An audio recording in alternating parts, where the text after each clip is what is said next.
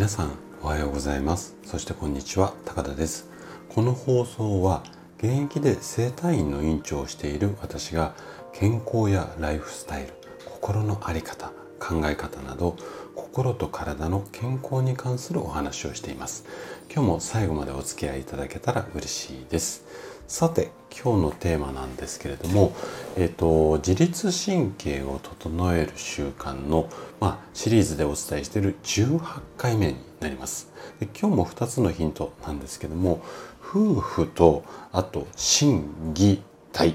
この2つについて話をしていきたいなというふうに思っています。でね毎日のちょっとした習慣これをねまあ意識変えたりすることで自律神経が整いやすくなって心だったり体が元気になります。今日もね先ほどお話しした2つのヒントをうん話していこうかなと思うんですがまず1つ目の夫婦。これはね夫婦にとって大切なのは家族に慣れているか。まあこんな話。で2つ目の心技体ですけども心技体のうち体ここをね初めに整えましょう。こんな話をしていきます。で今日もできるだけ分かりやすく話をするつもりなんですけどももし疑問質問などありましたらお気軽にコメントもしくはあのレターの方をいただければなというふうに思います。じゃあね早速本題に入っていきましょう。まず1つ目のお話の夫婦にとって大切なのは家族に慣れているかまあこんな話ですね。で先日ですねあの恋愛についていろいろとこう自律神経との関係の話をしてきたので今回はちょっとね夫婦について話をしていきたいなというふうに思います。でそもそもそのこう自律神経はストレスが与えられると、まあ、良くないですよっていうところででストレスの原因っていうのは、まあ、人間関係だよ。こんなところは今までちょっとこう何度かに分けてお話をしてきました。なので夫婦関係っていうのも自律神経のバランスを乱す、まあ、要因っていうか原因になることっていうのが非常に多いんですよ。でまあ夫婦の在り方とかまあいろんな意見っていうのがあると思うんですけれども家に帰ってきてね奥さんであったりだとかあとは旦那さんの顔を見てほっとできたりあとは落ち着いたりできる、まあ、この関係が自律神経には一番いいスタイルなのかななんていうふうに私は考えています。というのも私自身まあ今の奥さんとは2度目の結婚なんですよね。なのでまあ1回結婚に失敗した経験っていうのを持っています。でそのこう失敗した時のことを思い出すとその関係が冷めきってしまった家に帰るあの時のまあ心境っていうか重い足取りっていうかまあ多分経験したことある人じゃないと分かんないかもしれないんですけどもただ例えば夫婦喧嘩をしている時なんかも似たような心境になると思うんですね。でこういう時の心境ってやっぱりね自律神経には最悪のコンディションなんですよね。でまあこんな経験をしている私だからこその視点かもしれないんですけれどもあのちょっとこの夫婦関係で気をつけていきたいっていうのは例えば夫婦の関係がいつもラブラブだよだとか一緒にいるとドキドキが止まらないよだとかもういつもいつも毎日こう楽しい気持ちになるまあこんなところの気分っていうか心境にはちょっと注意してもらいたいんですよね。えなんでそれが悪いのっていう声が聞こえてきそうなんですけれども夫婦仲があんまりにも良すぎると家にいる時も交感神経が高いままになってしまうんですよね。で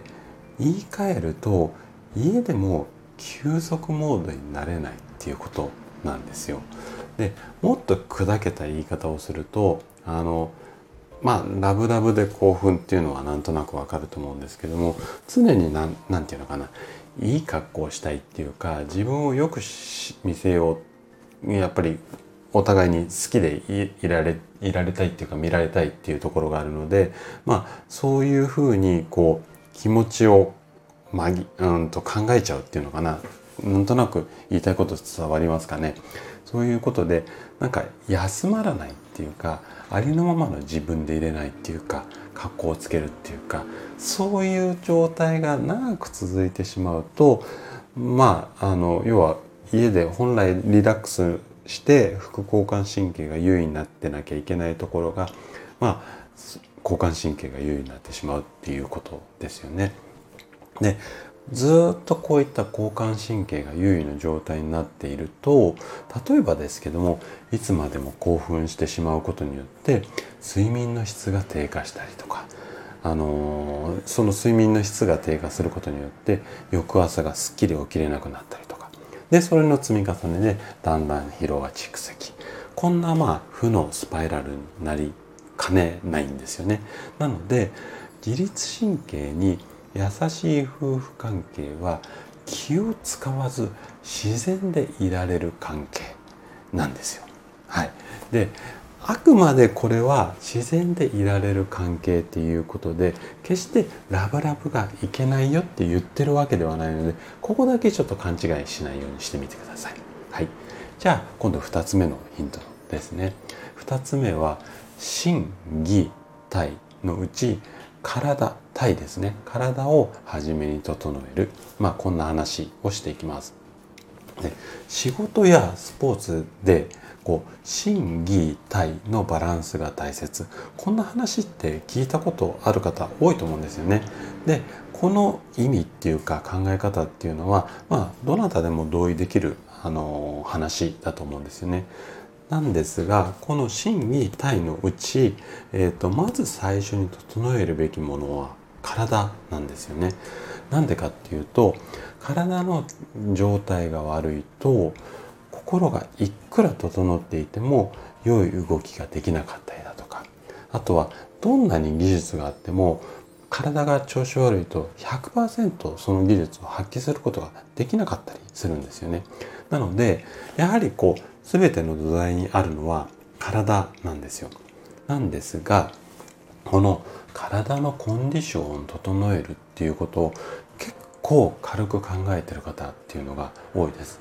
で、えーと、例えば熱が出ないようにだとか、まあ、頭痛がしないようにっていう風なケアをされる方が多いです。なんですが例えばですけどもあなた自身が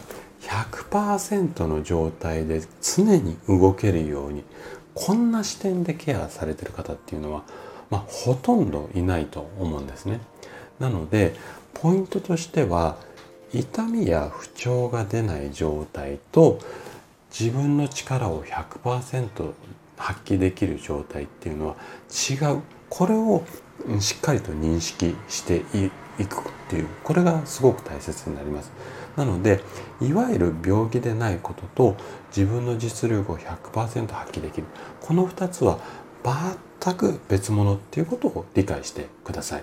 そして100%の力を発揮させるために大切なのが自律神経だったりするんですよ。なので体のコンディションを整える項目に是非ですね自律神経これを取り入れてみてください。はい。ということで今回は夫婦と心技体について話をさせていただきました。最後まで聞いていただいたあなたがですね自律神経を整える習慣を身につけることで快適な毎日を過ごせるようになります。今回の2つのヒントが参考になれば嬉しいです。それでは今日も素敵な一日をお過ごしください。最後まで聞いていただきありがとうございました。